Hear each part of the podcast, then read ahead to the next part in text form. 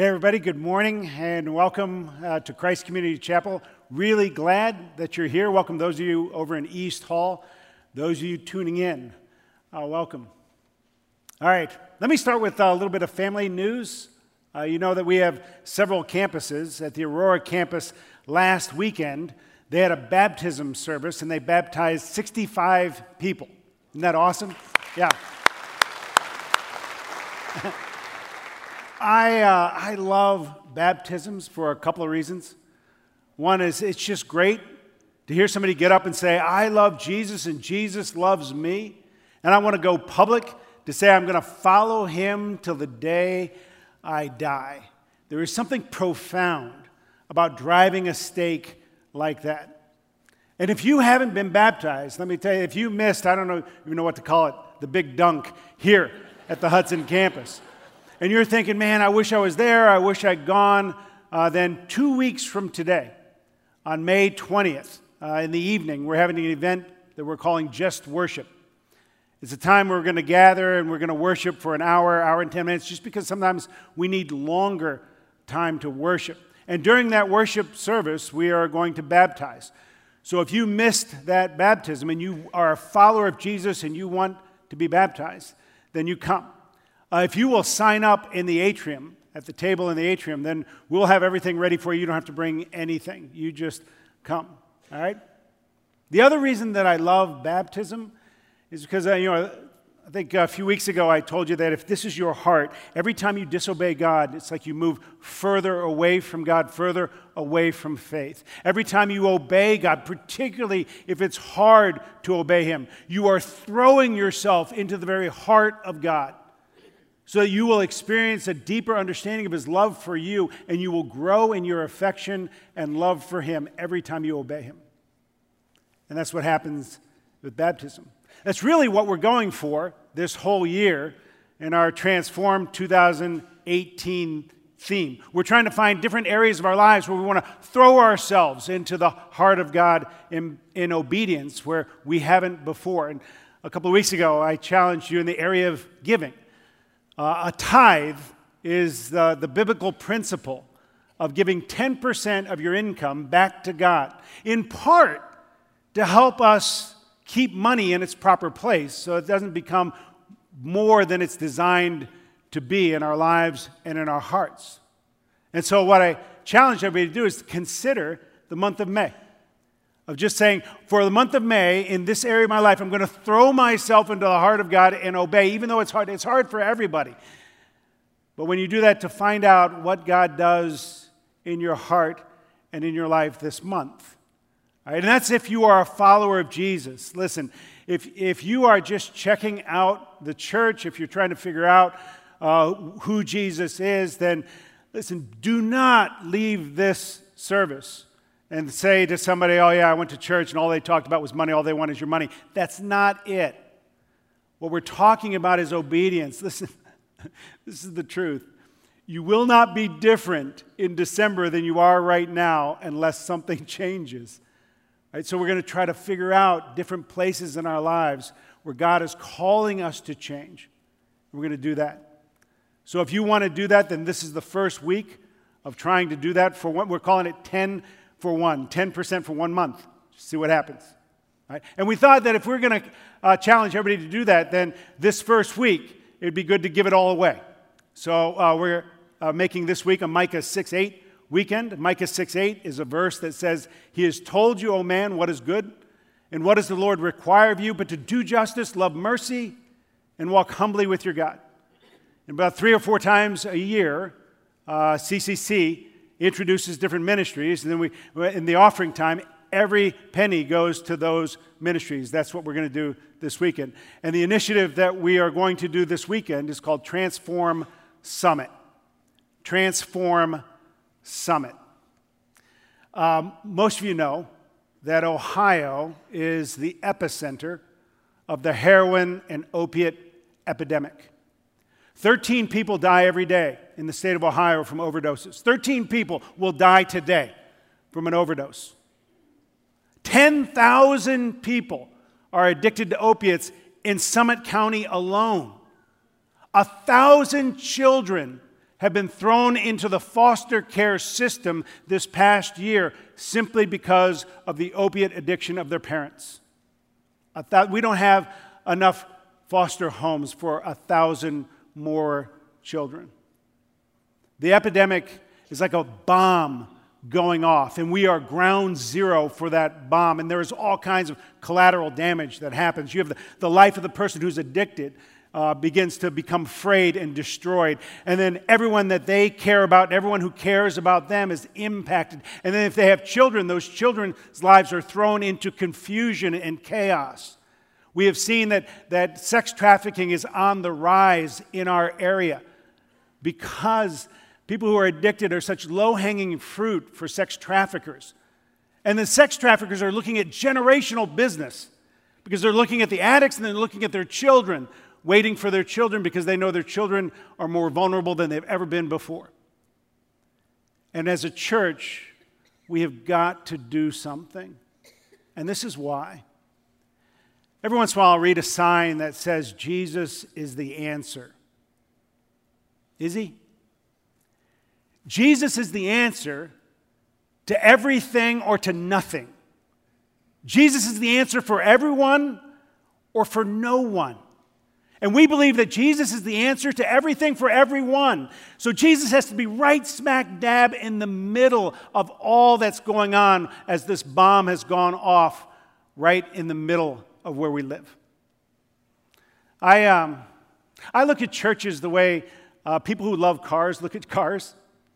And when I'm driving, uh, every church catches my eye, and I, and I look at it, and I'll, I'll pray for it sometimes, but I always think, I wonder what goes on in there. I wonder what they're learning. I wonder what they're doing. I wonder if they're doing anything for anyone in this community other than themselves. And people are driving by our church right now, and they're thinking that. They're thinking, I wonder what goes on in that big building. I wonder if those people do anything for anyone else other than themselves. Wonder if they impact the community in a good way at all. Transform 2018 has got to be more uh, has got to be about more than just transforming us. It's got to be transforming us in order to have an impact on the world around us. So we're calling this Transform Summit. There's kind of a, an intended double meaning. One is uh, Summit County, and we want to transform it because if this is the if this is ground zero for the problem, we need it to be ground zero for the solution, and we want to be part of that but the second meaning is a summit is a word that you use to gather like minded people, like minded organizations to do something together. We know we can't do this alone. So we're going to be calling on other people and other churches to join us in this endeavor. I'll tell you more about that in a minute. All right. Uh, this week, we kick off a new series called Agents of Change. We're going to look at four tools that God gives us to help change us, but also help us change the world. And here are the four tools prayer, that's this week, the gospel, that's next week, worship, that's the third week, and the Bible is the fourth week. Today I want to talk about prayer. Prayer is a, uh, is a big subject. There's a lot of different things I could say about prayer. I want to focus on one particular aspect. There are actually usually four divisions of prayer. Anne Lamott uh, wrote a great little book on prayer. And I like the book, but I love the title. And her title is simply Help, Thanks, Wow. That's it. Help, thanks, wow. And that's what she said prayer was about. Help, that's the aspect of asking for things from God when you need Him. Thanks is about thanksgiving. Wow is about praise. The only thing she left off was confession. It should have been help, thanks, wow, I'm sorry I've been such an idiot, right? that's, the, that's the book I'm going to write. I want to focus on help, on the request, on the ask. I wanted to talk about prayer, not just because this last week was the National Day of Prayer, but because prayer is going to be such a huge part of Transform Summit. But prayer is hard to gauge, right? It's hard to measure. And sometimes uh, answered prayers is kind of easy to explain away because who's to say if what you prayed for wouldn't have happened anyway? if you hadn't prayed. It's kind of like the, the story about the guy who uh, was late for an appointment. It was a really important appointment. He couldn't find a parking space. He was getting more and more panicky, and he was driving around and looking for. Finally, he cries out to God and he says, God, please give me a parking space so I can make this appointment. And he did what a lot of people do. He bargained with God and he said, God, if you will give me the parking space, if you'll open one up, I will quit the golf league that is on Sunday morning and I'll go to church every week for a year. And right then, right at that moment, a parking space opened up, and this guy quickly said, All right, God, no, no thanks, I already got one. Right? right? That's the way we do it with prayer. All right, here are my three points for this morning on prayer. One, I want to talk about a common mistake. Two, I want to co- uh, talk about an uncommon discovery. And then I want to talk about the extraordinary challenge. All right, a common mistake, an uncommon discovery, and the extraordinary challenge. First, a common mistake. Uh, I want to read just a, a short passage about prayer that's found in Philippians chapter 4. And this is just a few verses, but listen to what Paul says about prayer. Philippians chapter 4, beginning at verse 4. Rejoice in the Lord always. Again, I will say, rejoice. Let your reasonable, reasonableness be known to everyone. The Lord is at hand. Do not be anxious about anything, but in everything, by prayer and supplication, with thanksgiving, let your requests be made known to God. And the peace of God, which surpasses all understanding, will guard your hearts and your minds in Christ Jesus. This is God's word. A common mistake people make with prayer is that they go to extremes. I'll talk to people who believe that all prayers are answered, and that if you have enough faith, everything you ask of God will be given to you. And it, that means that if, it, if it's not answered, it means that it was on you because you didn't have enough faith, you didn't believe enough. And the other extreme are people who say, you know what? If God is sovereign, God's going to do what God's going to do. So why pray? Right? And what this passage has us be is right in the middle of that tension. One of the other problems with prayer, too, is this that um, a lot of times when we pray, the smaller prayers seem like they're answered more often than the larger prayers. Like you have a huge prayer, a need that you think only God can meet. You go, God, I need a miracle those answers seem to be rare. The smaller prayers seem to be answered more often. Why is that? Uh, we need a certain level of maturity in order to understand prayer. When I say a certain level of maturity, I don't mean maturity in, in how much you know, but a maturity in how much you actually don't know. And let me explain what I mean. A four year old asks for a lot of things. I don't know if you've been around a four year old lately. They ask for a lot. Now, a four year old also has a ton of needs they have no clue to ask for that a loving parent just provides for them. But a, a four year old asks for a lot of things, but the problem with a four year old is that they don't have a very good understanding of the big picture of life. So a four year old doesn't understand why they have to go home when they're having so much fun. A four year old doesn't understand why they can't have certain things. A four year old doesn't understand why their friend moved away. The four year old doesn't understand why they have to go to the dentist or sit in a car seat or a hundred other things. Right? Because it, he doesn't have a big picture of life. Oh, and this is why also, when a four year old asks for things, the bigger the ask, the more common a parent, the more often a parent has to say no. Right? Because the bigger they ask, you need a bigger understanding of the big picture. Right? And this is the thing you have to know about prayer. The gap between a four year old having an understanding of the big picture of his life is compared to you and your understanding of the big picture for the four year old's life is smaller than the gap between you and your understanding of the big picture of your life and God. Right? The four year old has a better understanding of the big picture of his life than you have of your life. So, what happens is we have to stand in the midst of this tension between all prayers being answered, no prayers being answered. Because one of the things that prayer is supposed to do is remind me I'm not the center of the universe, but I am cared for by one who is. And that takes a delicate balance between answered prayer and un- just like with a four year old. A, a loving parent has to have this delicate balance between doing what a four year old who thinks they're the center of the universe, who they want to com- convince them that they're cared for by someone who loves them, but they're not the center of the universe because them being in the center of the universe would be a terrible thing.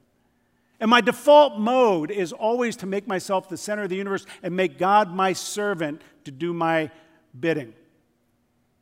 So, as Christians, we stand in this tension. In this passage that I read, every single part of this is important. Let me just read verses 4 through 6. It says, Rejoice in the Lord always. Again, I will say, rejoice. That's reminding yourself who God is and what, you know, almost every day when I uh, get up and I write in my prayer journal. Like this morning, I start out by saying, This is what I know about you, dot, dot, dot. And then I'll write, This morning, this is what I wrote. This is what I know about you. You are like a watchmaker where you know everything about the watch. You made me. You know everything about me. You know everything about every life that touches me. You know everything about every life that doesn't touch mine. You know everything and you know how it's supposed to work, and you love me. And I know that because you sent Jesus for me. And for today, that's all I need to know. Let's rejoice in the Lord always. First, you start out by understanding who God is. And then the next thing he says is, let your reasonableness be known to everyone. And what he's saying there is, is think. Think, don't just react. Think about stuff. Think about who you are, who God is, and then the Lord is at hand. The Lord is right here with you. Do not be anxious about anything. That's trust. That's rest. But in everything, by prayer and supplication with thanksgiving, let your requests be made known to God. As a follower of Jesus, we stand right in the tension between every prayer being answered, no prayers being answered, because standing here reminds us we are not the center of the universe, but we are cared for by the one that is. And we will trust that. Okay, that's the common mistake. Then let's go to an uncommon discovery. There's a verse um, that's always bugged me. It's in 1 Thessalonians. Uh, Paul goes through, it's a really small verse, but Paul is, is he mentions this in a kind of a, uh, a bunch of little commands that are like bullet point commands. And this is what it says in 1 Thessalonians chapter 4. Paul says, See that no one repays anyone evil for evil, but always seek to do good to one another and to everyone. Rejoice always, pray without ceasing, give thanks in all circumstances, for this is the will of God in Christ Jesus for you. Okay, the verse that bugs me is uh, verse 17 pray without ceasing. Because I always would read that and I'm going, what does that even mean? How does anyone pray without ceasing? But this is what I think I figured out. Uh, there's a story in 1 Kings where God is going to speak to Elijah, the prophet.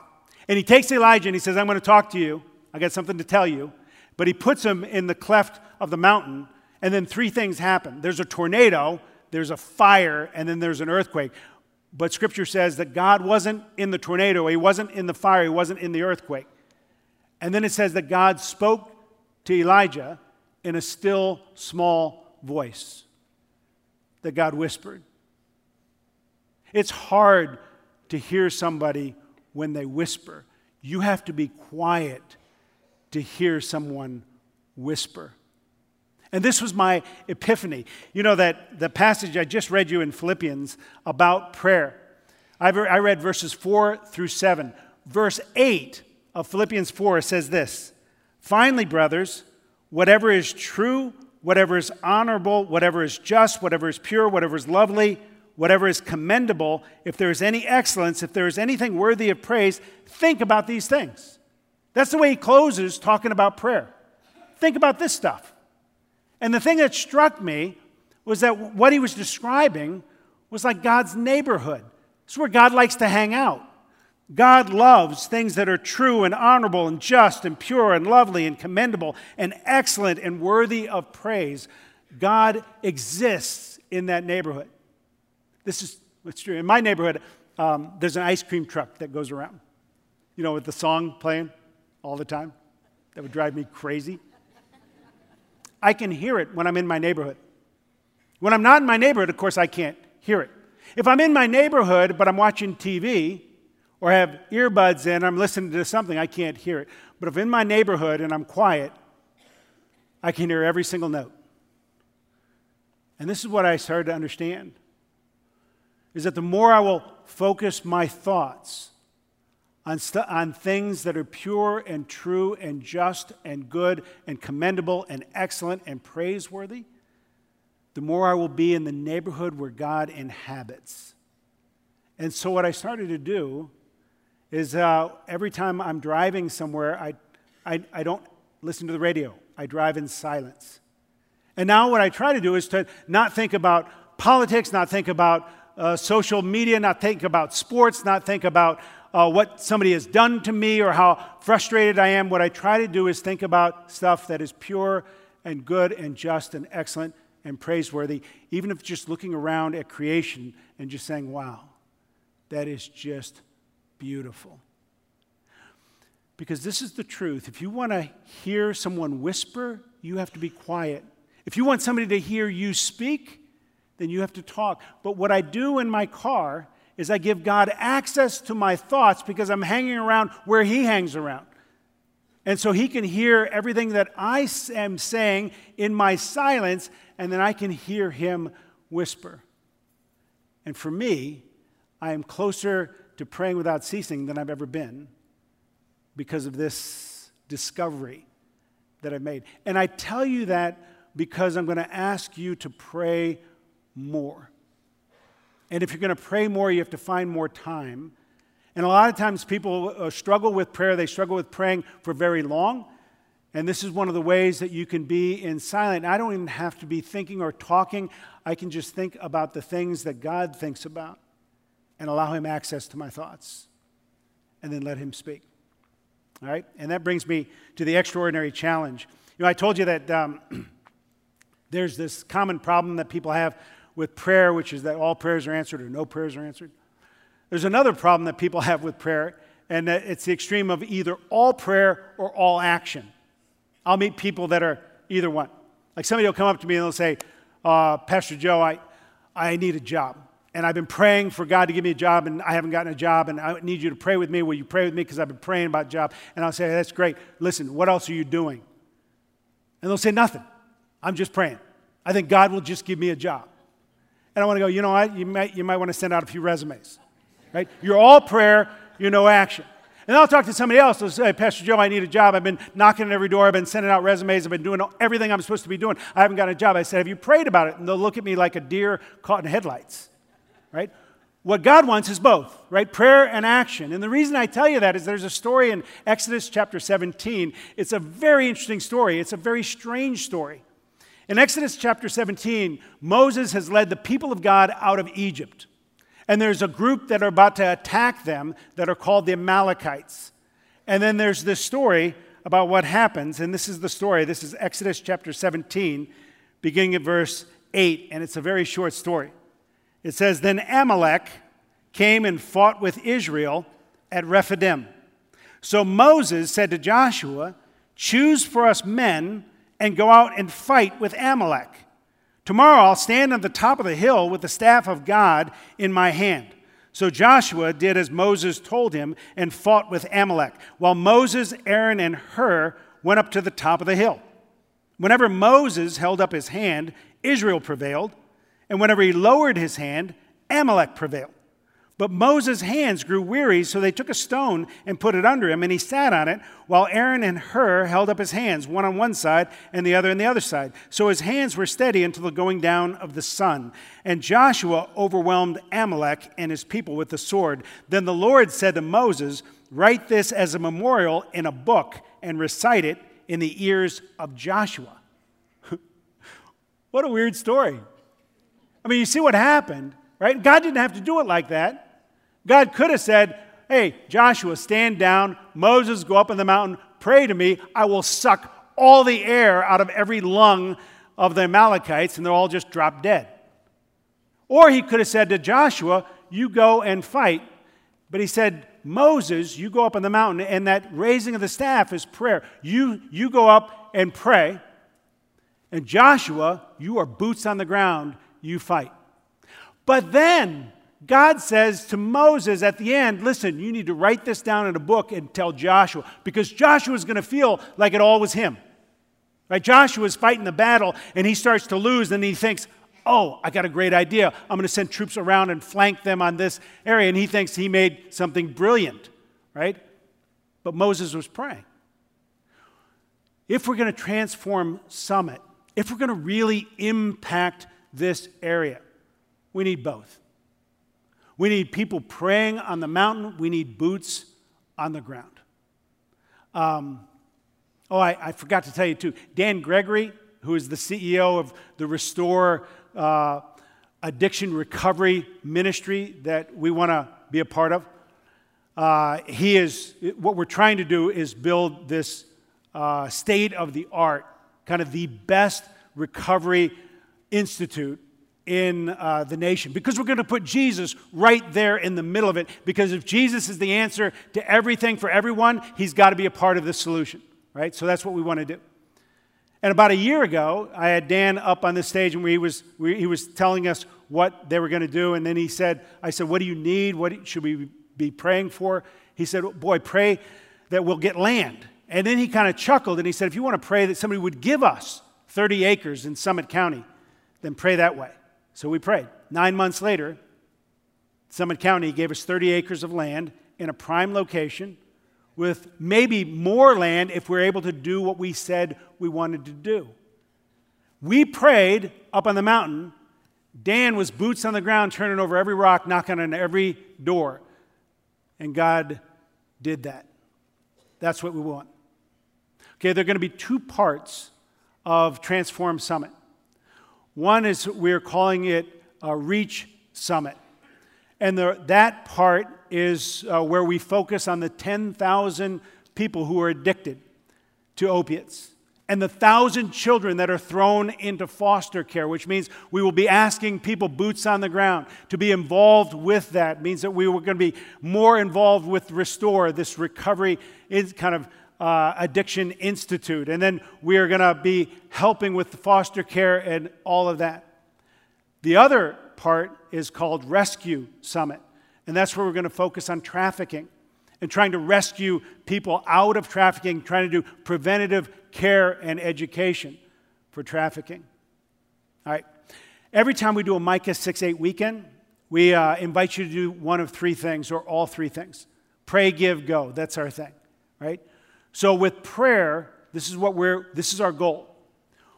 We want to get 10,000 people committed to praying for 1 year to reach and rescue Summit County. 10,000 people to commit themselves to pray for 1 year. That means we need more than just us because we don't have 10,000 people. And this is what we're going to do. You got a card when you walked in. Hopefully, if you didn't get this card, then you can get it on the way out. But it has a place for your name and email. Uh, and if you want to be a part of the prayer team, then you can check a box that says you want to be reminded weekly or monthly, and you'll get pinged with an email. But out in the atrium, we also have another card.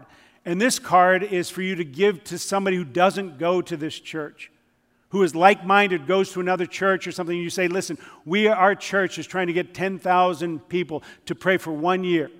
Would you take this? Would you go to the website? Would you consider praying like we're praying? That God would do something right here, right now for Summit County to reach and rescue Summit. So that's the prayer part.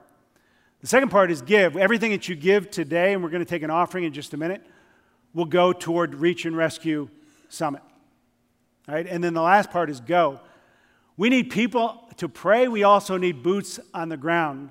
So there's a website on your card that you can go to to find out the hundred different ways that you can get involved in either reaching Summit and working with the addicted and the foster kids, or rescuing Summit, working with our ministry partners to help to rescue and stop human trafficking. All right, we need both because this is what's true. People are driving by our church right now, And they're thinking to themselves, wonder what they're doing there. What if they're any good for anybody other than themselves? And we believe that Jesus is the answer. Jesus is the answer for everything, for everyone. And if Jesus is the answer to everything for everyone, then through Jesus, we can actually transform Summit. And ground zero for the problem can become ground zero for the solution. We can reach and rescue with God's help. All right?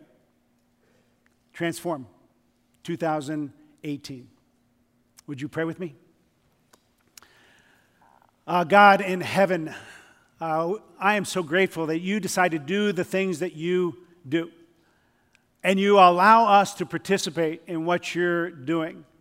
And you do it through this combination of prayer and action. And so I pray that you would help us as a, as a group. I pray that you would actually reach and rescue some. We need you now. We need you right here in the midst of this problem that is exploding all around us. And we want you to do it for your glory so that the, the people here will know that there's a God in heaven who can reach and rescue them. Pray that you would transform us, and then you will use us to transform the world around us.